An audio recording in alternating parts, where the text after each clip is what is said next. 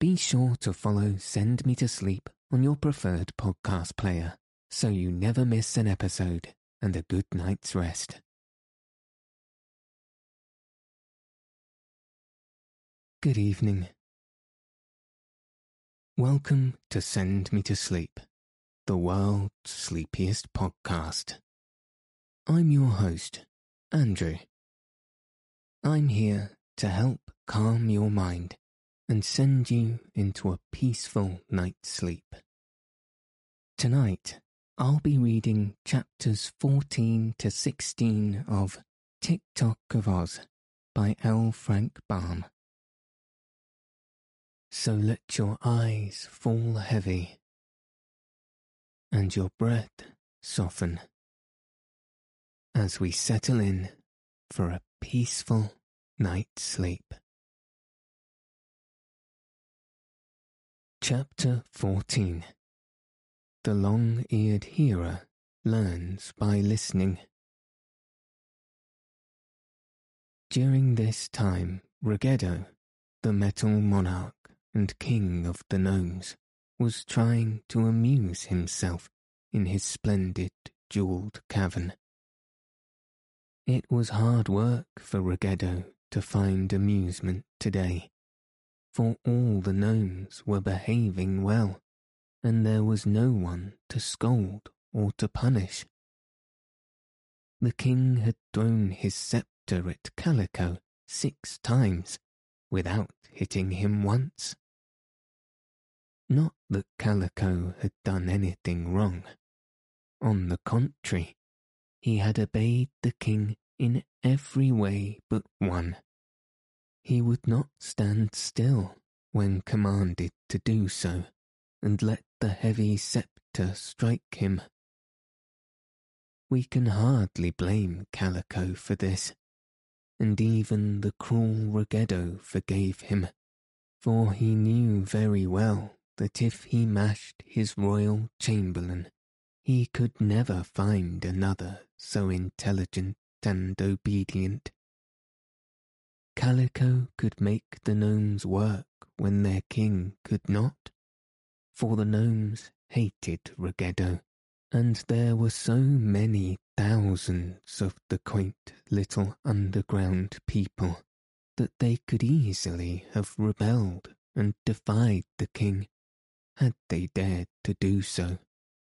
Sometimes, when Ruggedo abused them worse than usual, they grew sullen and threw down their hammers and picks.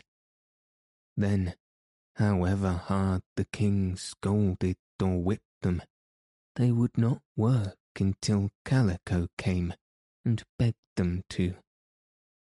For Kaliko was one of themselves, and was as much abused by the king as any gnome in the vast series of caverns.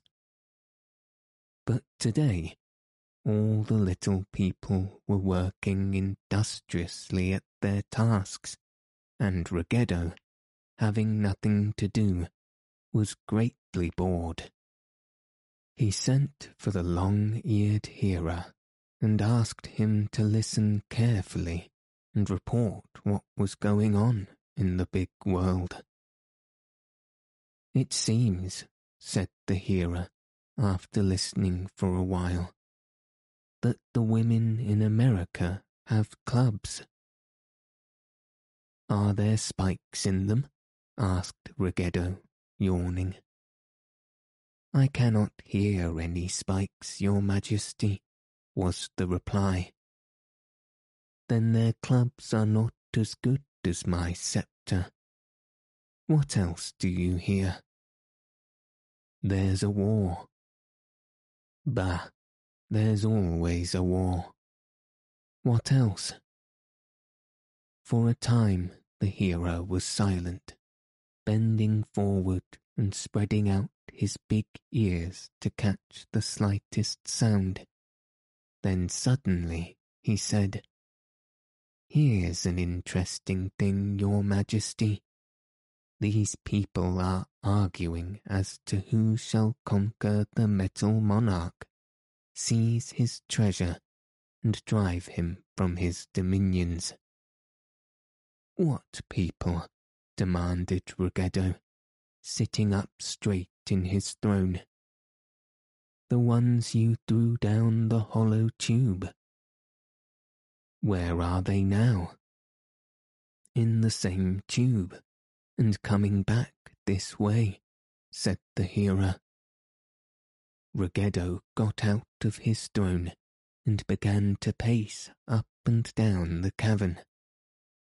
I wonder what can be done to stop them, he mused. Well, said the hearer, if you could turn the tube upside down, they would be falling the other way, your majesty. Ruggedo glared at him wickedly, for it was impossible to turn the tube upside down, and he believed the hearer was slyly poking fun at him. Presently he asked, How far away are those people now? About nine thousand three hundred and six miles, seventeen furlongs, eight feet and four inches, as nearly as I can judge from the sound of their voices, replied the hearer. Aha! Then it will be some time before they arrive, said Ruggedo.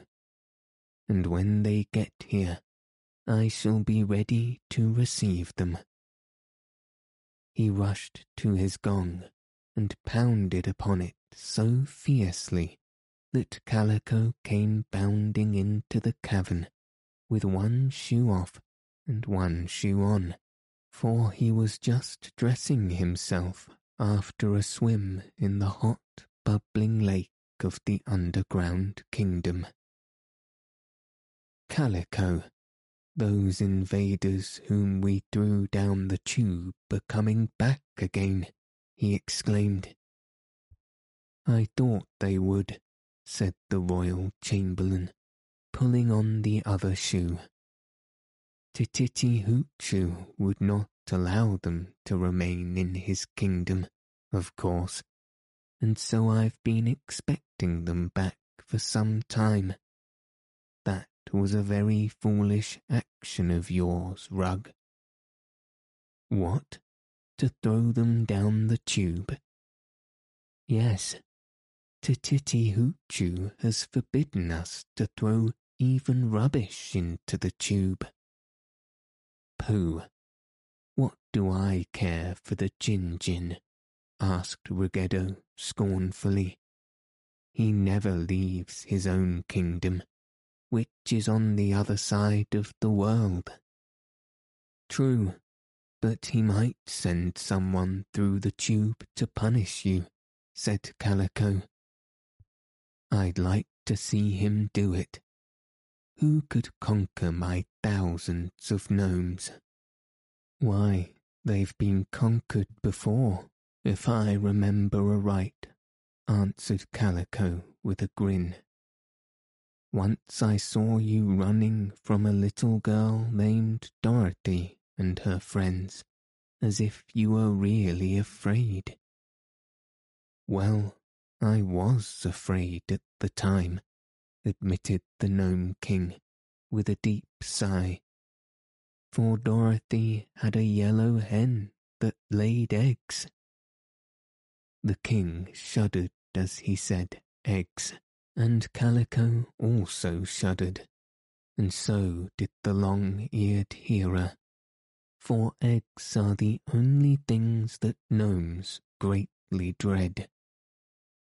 The reason for this is that eggs belong on the earth's surface, where bird and fowl of all sorts live, and there is something about a hen's egg especially that fills a gnome with horror.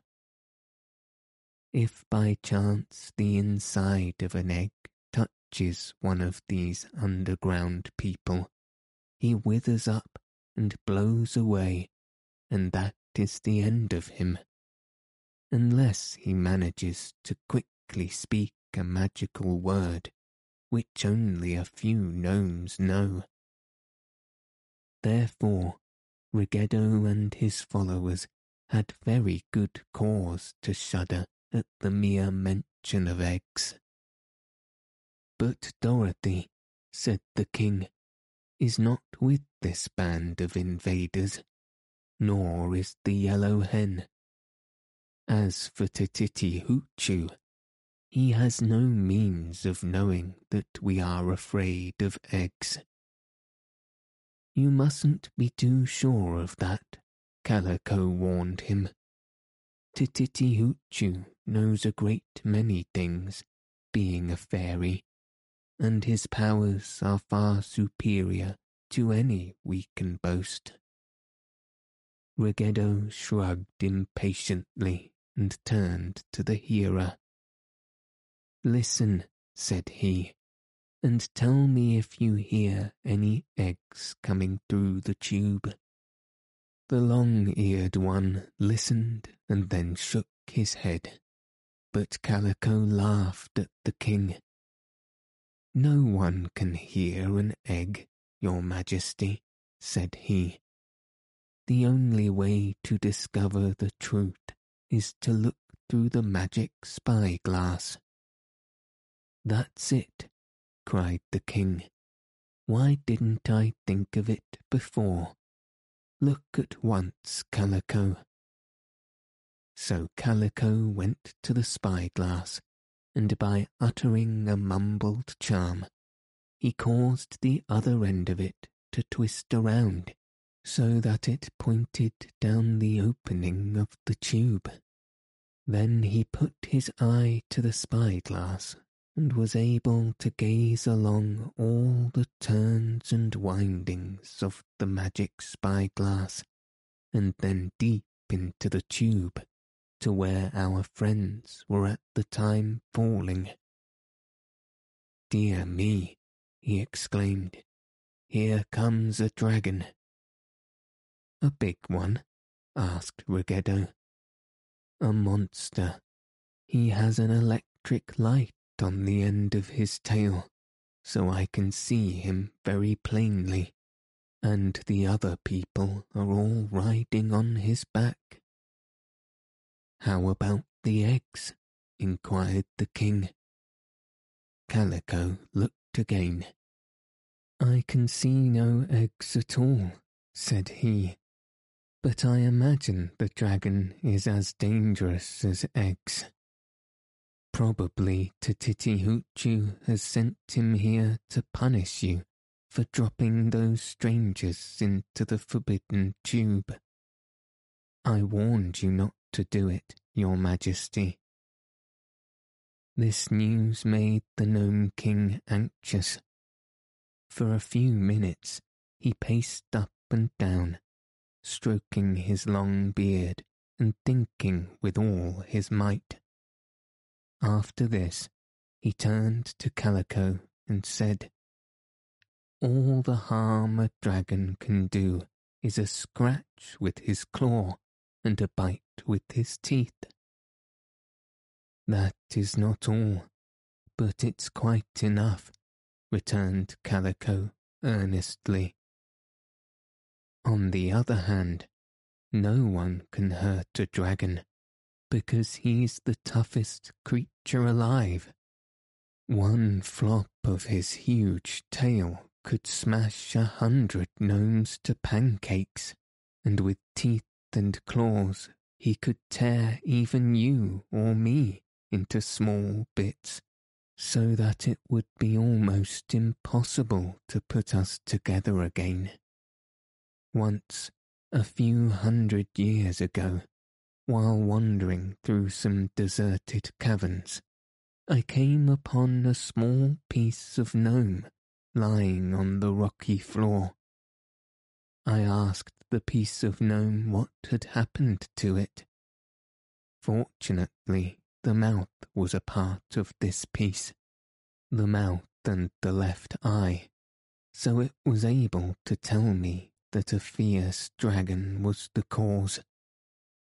It had attacked the poor gnome and scattered him in every direction, and as there was no friend near to collect his pieces and put him together, they had been separated for a great many years. So you see, your Majesty, it is not in good taste to sneer at a dragon. The king had listened attentively to Kaliko. Said he, It will only be necessary to chain this dragon which Tititi Hoochoo has sent here in order to prevent his reaching us with his claws and teeth. He also breathes flames, Kaliko reminded him. My gnomes are not afraid of fire, nor am I, said Ruggedo. Well, how about the army of Oogaboo? Sixteen cowardly officers and Tik-Tok. Why, I could defeat them single-handed, but I won't try to. I'll summon my army of gnomes to drive the invaders out of my territory. And if we catch any of them, I intend to stick needles into them until they hop with pain. I hope you won't hurt any of the girls, said Kaliko. I'll hurt 'em all, roared the angry metal monarch. And that bray mule I'll make into hoof soup and feed it to my gnomes, that it may add to their strength. Why not be good to the strangers and release your prisoner, the shaggy man's brother, suggested Kaliko. Never, it may save you a lot of annoyance, and you don't want the ugly one. I don't want him, that's true, but I won't allow anybody to order me around. I'm king of the gnomes, and I'm the metal monarch, and I shall do as I please, and what I please, and when I please. With this speech, Ruggedo threw his sceptre at Kaliko's head, aiming it so well that the royal chamberlain had fallen upon the floor in order to escape it. But the hearer did not see the sceptre coming, and it swept past his head so closely that it broke off the tip of one of his long ears. He gave a dreadful yell that quite startled Ruggedo, and the king was sorry for the accident because those long ears of the hearer were really very valuable to him. So the Gnome King forgot to be angry with Kaliko and ordered his chamberlain to summon General Guff and the army of gnomes and have them properly armed. They were then to march to the mouth of the tube, where they could seize the travellers as soon as they appeared.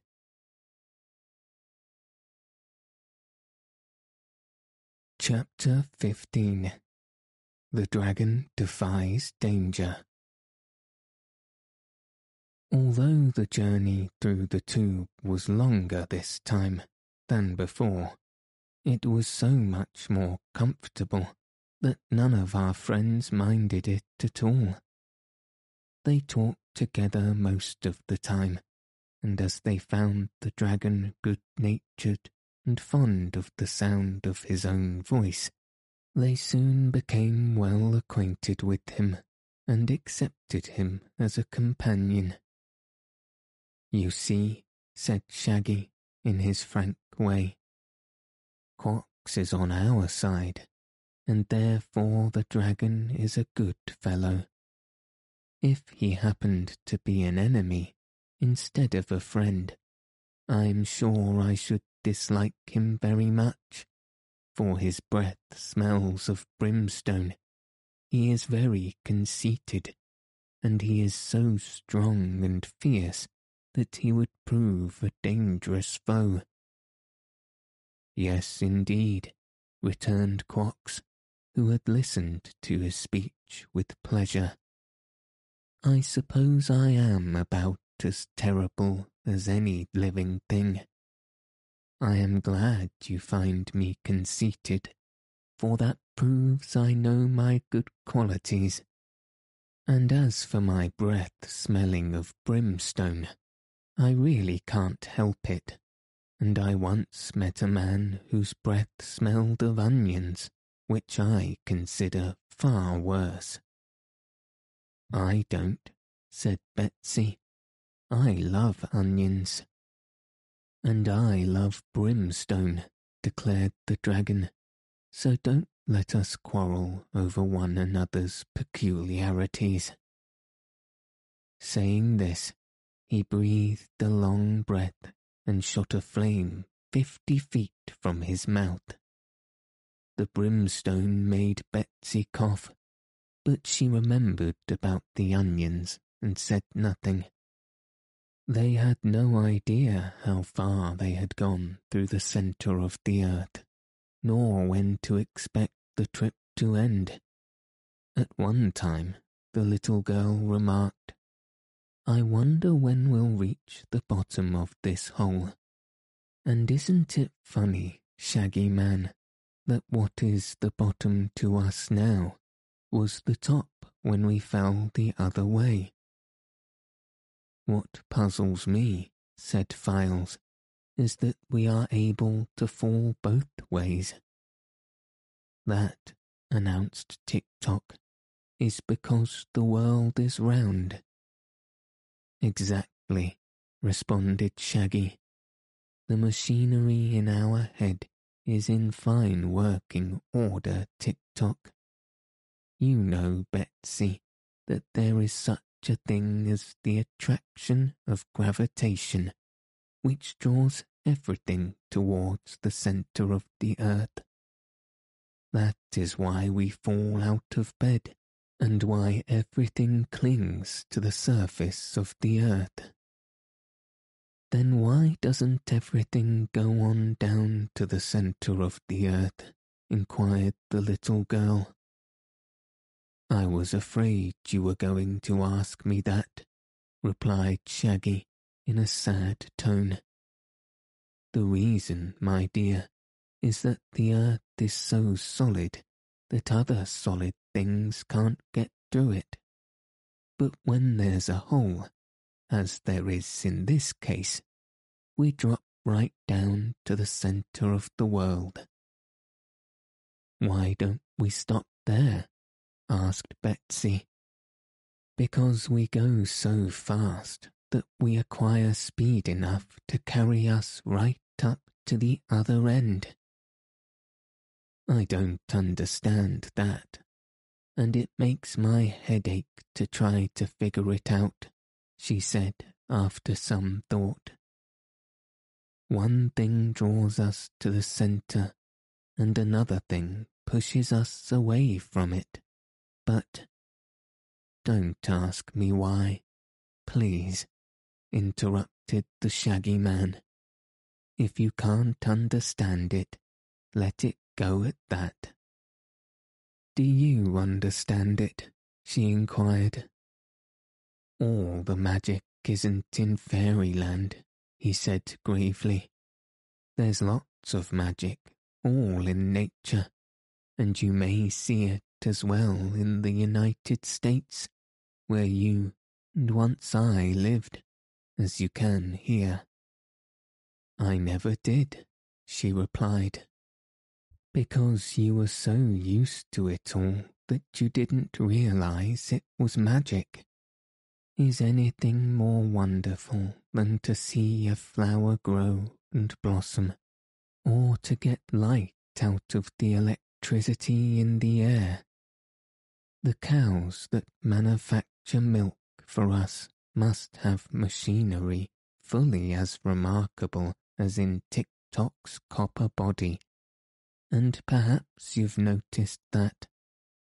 And then, before Shaggy could finish his speech, the strong light of day suddenly broke upon them, grew brighter, and completely enveloped them. The dragon's claws no longer scraped against the metal tube, for he shot into the open air a hundred feet or more, and sailed so far away from the slanting hole that when he landed it was on the peak of a mountain and just over the entrance to the many underground caverns of the Gnome King. Some of the officers tumbled off their seats when Quox struck the ground, but most of the dragon's passengers only felt a slight jar. All were glad to be on solid earth again, and they at once dismounted and began to look about them.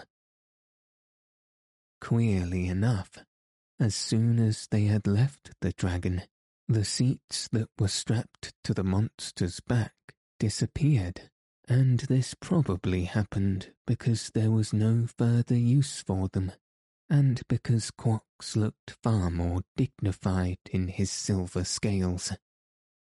Of course, he still wore the forty yards of ribbon around his neck, as well as the great locket, but these only made him look dressed up, as Betsy remarked. Now the army of gnomes had gathered thickly around the mouth of the tube, in order to be ready to capture the band of invaders as soon as they popped out.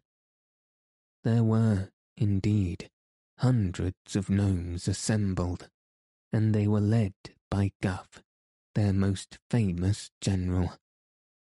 But they did not expect the dragon to fly so high, and he shot out of the tube so suddenly that it took them by surprise. When the gnomes had rubbed the astonishment out of their eyes and regained their wits, they discovered the dragon quietly seated on the mountainside, far above their heads, while the other strangers were standing in a group and calmly looking down upon them. General Guff was very angry at the escape which was no one's fault but his own. Come down here and be captured, he shouted, waving his sword at them.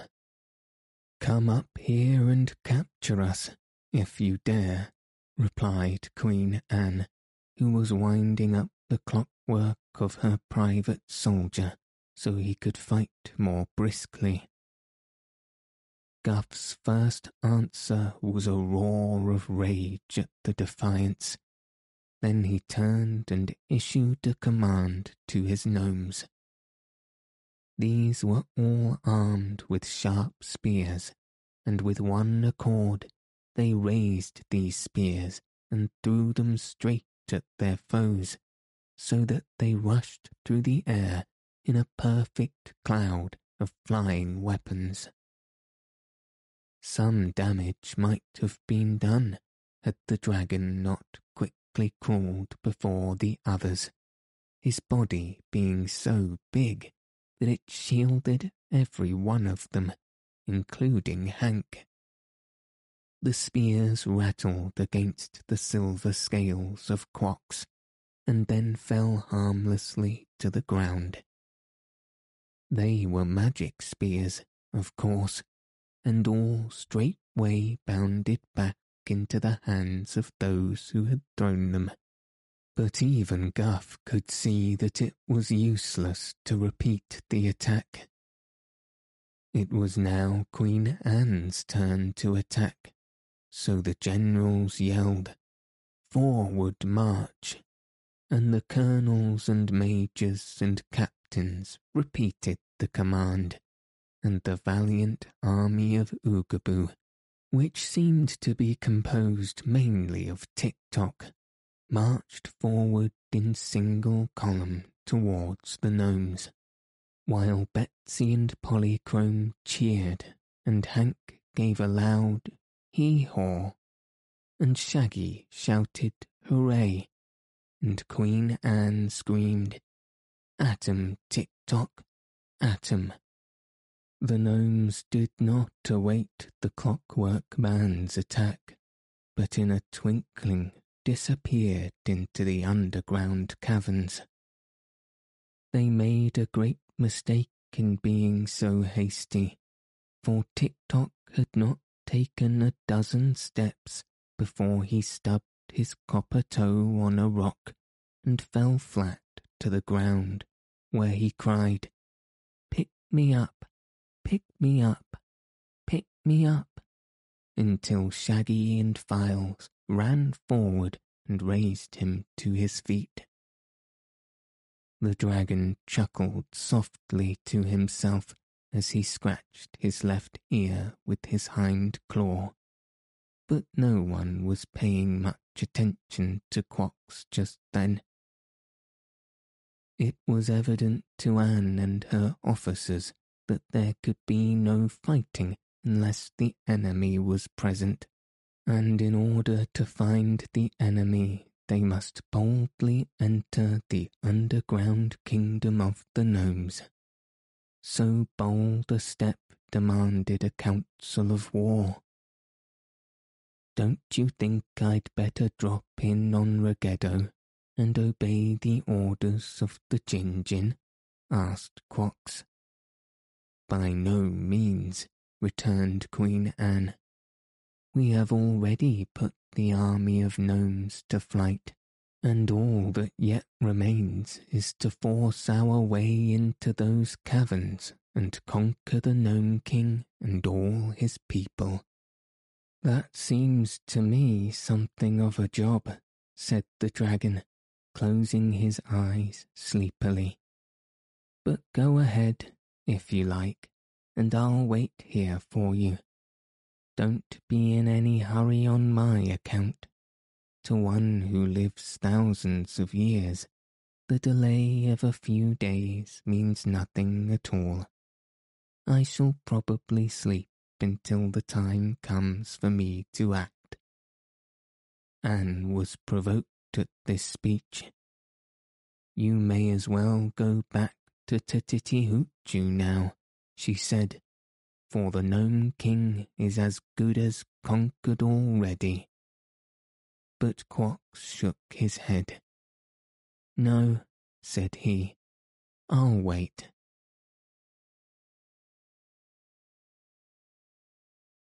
Chapter 16 The Naughty Gnome Shaggy Man had said nothing during the conversation between Queen Ann and Quox, for the simple reason that he did not consider the matter worth an argument. Safe within his pocket reposed the love magnet, which had never failed to win every heart. The gnomes, he knew, were not like the heartless roses and therefore could be won to his side as soon as he exhibited the magic talisman. Shaggy's chief anxiety had been to reach Ruggedo's kingdom, and now that the entrance lay before him, he was quite confident he would be able to rescue his lost brother. Let Ann and the dragon quarrel as to who should conquer the gnomes if they liked. Shaggy would let them try, and if they failed, he had the means of conquest in his own pocket. But Ann was positive she could not fail, for she thought her army could do anything.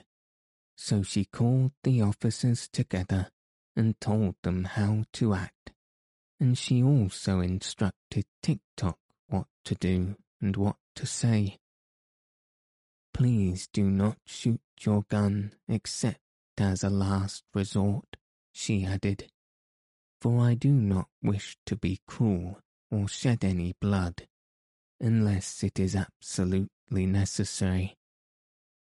All right, replied Tik-Tok, but I do not think Ruggedo would bleed if I filled him full of holes and put him in a cinder press. Then the officers fell in line, the four generals abreast, and then the four colonels, and the four majors, and the four captains. They drew their glittering swords and commanded Tik-Tok to march, which he did. Twice he fell down, being tripped by the rough rocks, but when he struck the smooth path, he got along better. In the gloomy mouth of the cavern entrance, he stepped without hesitation, and after him proudly pranced the officers and Queen Anne. The others held back a line, waiting to see what would happen. Of course, the Gnome King knew they were coming and was prepared to receive them. Just within the rocky passage that led to the jewelled throne room was a deep pit, which was usually covered. Ruggedo had ordered the cover removed, and it now stood open, scarcely visible in the gloom. The pit was so large around that it nearly filled the passage, and there was barely room for one to walk around it by pressing close to the rock walls. This Tik-Tok did, for his copper eyes saw the pit clearly, and he avoided it. But the officers marched straight into the hole and tumbled in a heap on the bottom. An instant later, Queen Ann also walked into the pit, for she had her chin in the air and was careless where she placed her feet. Then one of the gnomes pulled a lever which replaced the cover on the pit and made the officers of Oogaboo and their queen fast prisoners. As for Tik-Tok, he kept straight on to the cavern where Ruggedo sat in his throne, and there he faced the Gnome King and said, I hereby conquer you in the name of Queen Ann Soforth of Oogaboo, whose army I am, and I declare that you are her prisoner. Ruggedo laughed at him where is this famous queen? he asked. She'll be here in a minute, said Tik-Tok. Perhaps she stopped to tie her shoestring. Now see here, Tik-Tok, began the Gnome King in a stern voice. I've had enough of this nonsense.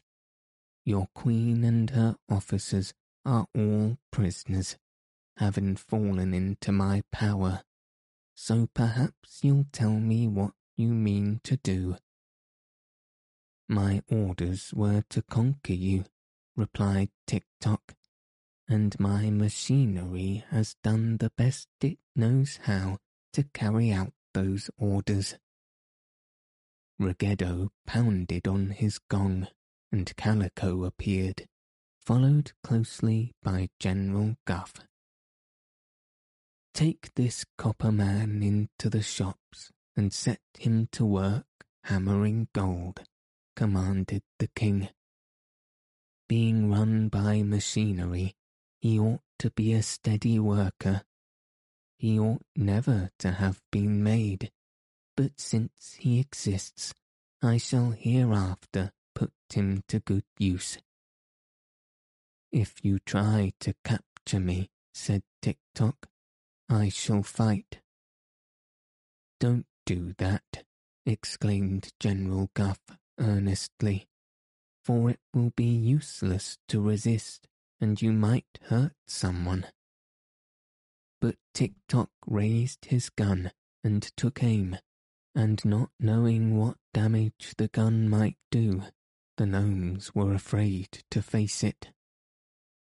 While he was thus defying the Gnome King and his high officials, Betsy Bobbin rode calmly into the royal cavern, seated upon the back of Hank the mule. The little girl had grown tired of waiting for something to happen, and so had come to see if Ruggedo had been captured. Nails and nuggets, roared the king. How dare you bring that beast here and enter my presence unannounced? There wasn't anybody to announce me, replied Betsy. I guess your folks were all busy. Are you conquered yet? No, shouted the king, almost beside himself with rage.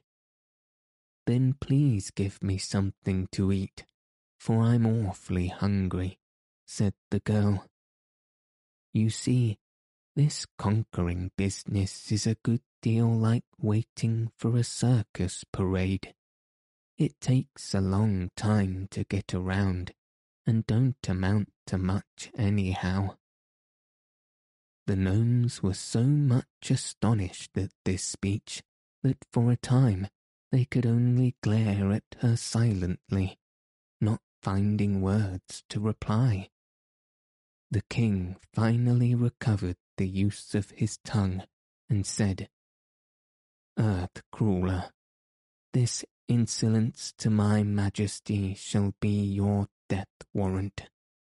You are an ordinary mortal, and to stop a mortal from living is so easy a thing to do that I will not keep you waiting half so long as you did for my conquest. I'd rather you wouldn't stop me from living, remarked Betsy, getting off Hank's back and standing beside him. And it would be a pretty cheap king who killed a visitor while she was hungry. If you'll give me something to eat, I'll talk this killing business over with you afterward. Only, I warn you now that I don't approve of it, and never will. Her coolness and lack of fear impressed the Gnome King, although he bore an intense hatred towards all mortals. What do you wish to eat? he asked gruffly. Oh, a ham sandwich would do, or perhaps a couple of hard-boiled eggs. Eggs! shrieked the three gnomes who were present, shuddering till their teeth chattered. What's the matter? asked Betsy wonderingly. Are eggs as high here as they are at home? Guff, said the king in an agitated voice, turning to his general. Let us destroy this rash mortal at once. Seize her and take her to the slimy cave and lock her in. Guff glanced at Tick Tock, whose gun was still pointed, but just then Kaliko stole softly behind the copper man and kicked his knee joints so they suddenly bent forward and tumbled Tick Tock to the floor, his gun falling from his grasp. Then Guff, seeing Tick Tock helpless, made a grab at Betsy. At the same time, Hank's heels shot out and caught the general just where his belt was buckled. He rose into the air swift as a cannonball, struck the Gnome King fairly, and flattened his majesty against the wall of rock on the opposite side of the cavern.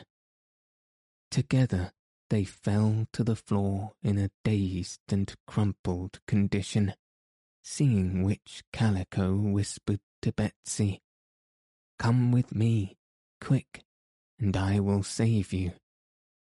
She looked into Kaliko's face inquiringly and thought he seemed honest and good natured, so she decided to follow him. He led her and the mule through several passages and into a small cavern, very nicely and comfortably furnished. This is my own room, said he, but you are quite welcome to use it. Wait here a minute, and I'll get you something to eat. When Kaliko returned, he brought a tray containing some broiled mushrooms, a loaf of mineral bread, and some petroleum butter. The butter Betsy could not eat, but the bread was good, and the mushrooms delicious. Here's the door key, said Kaliko, and you'd better lock yourself in. Won't you let Polychrome and the Rose Prince come here too? she asked. I'll see. Where are they? I don't know. I left them outside, said Betsy. Well, if you hear three raps on the door, open it, said Kaliko. But don't let anyone in unless they give you three raps. All right, promised Betsy, and when Kaliko left the cosy cavern, she closed the door and locked it.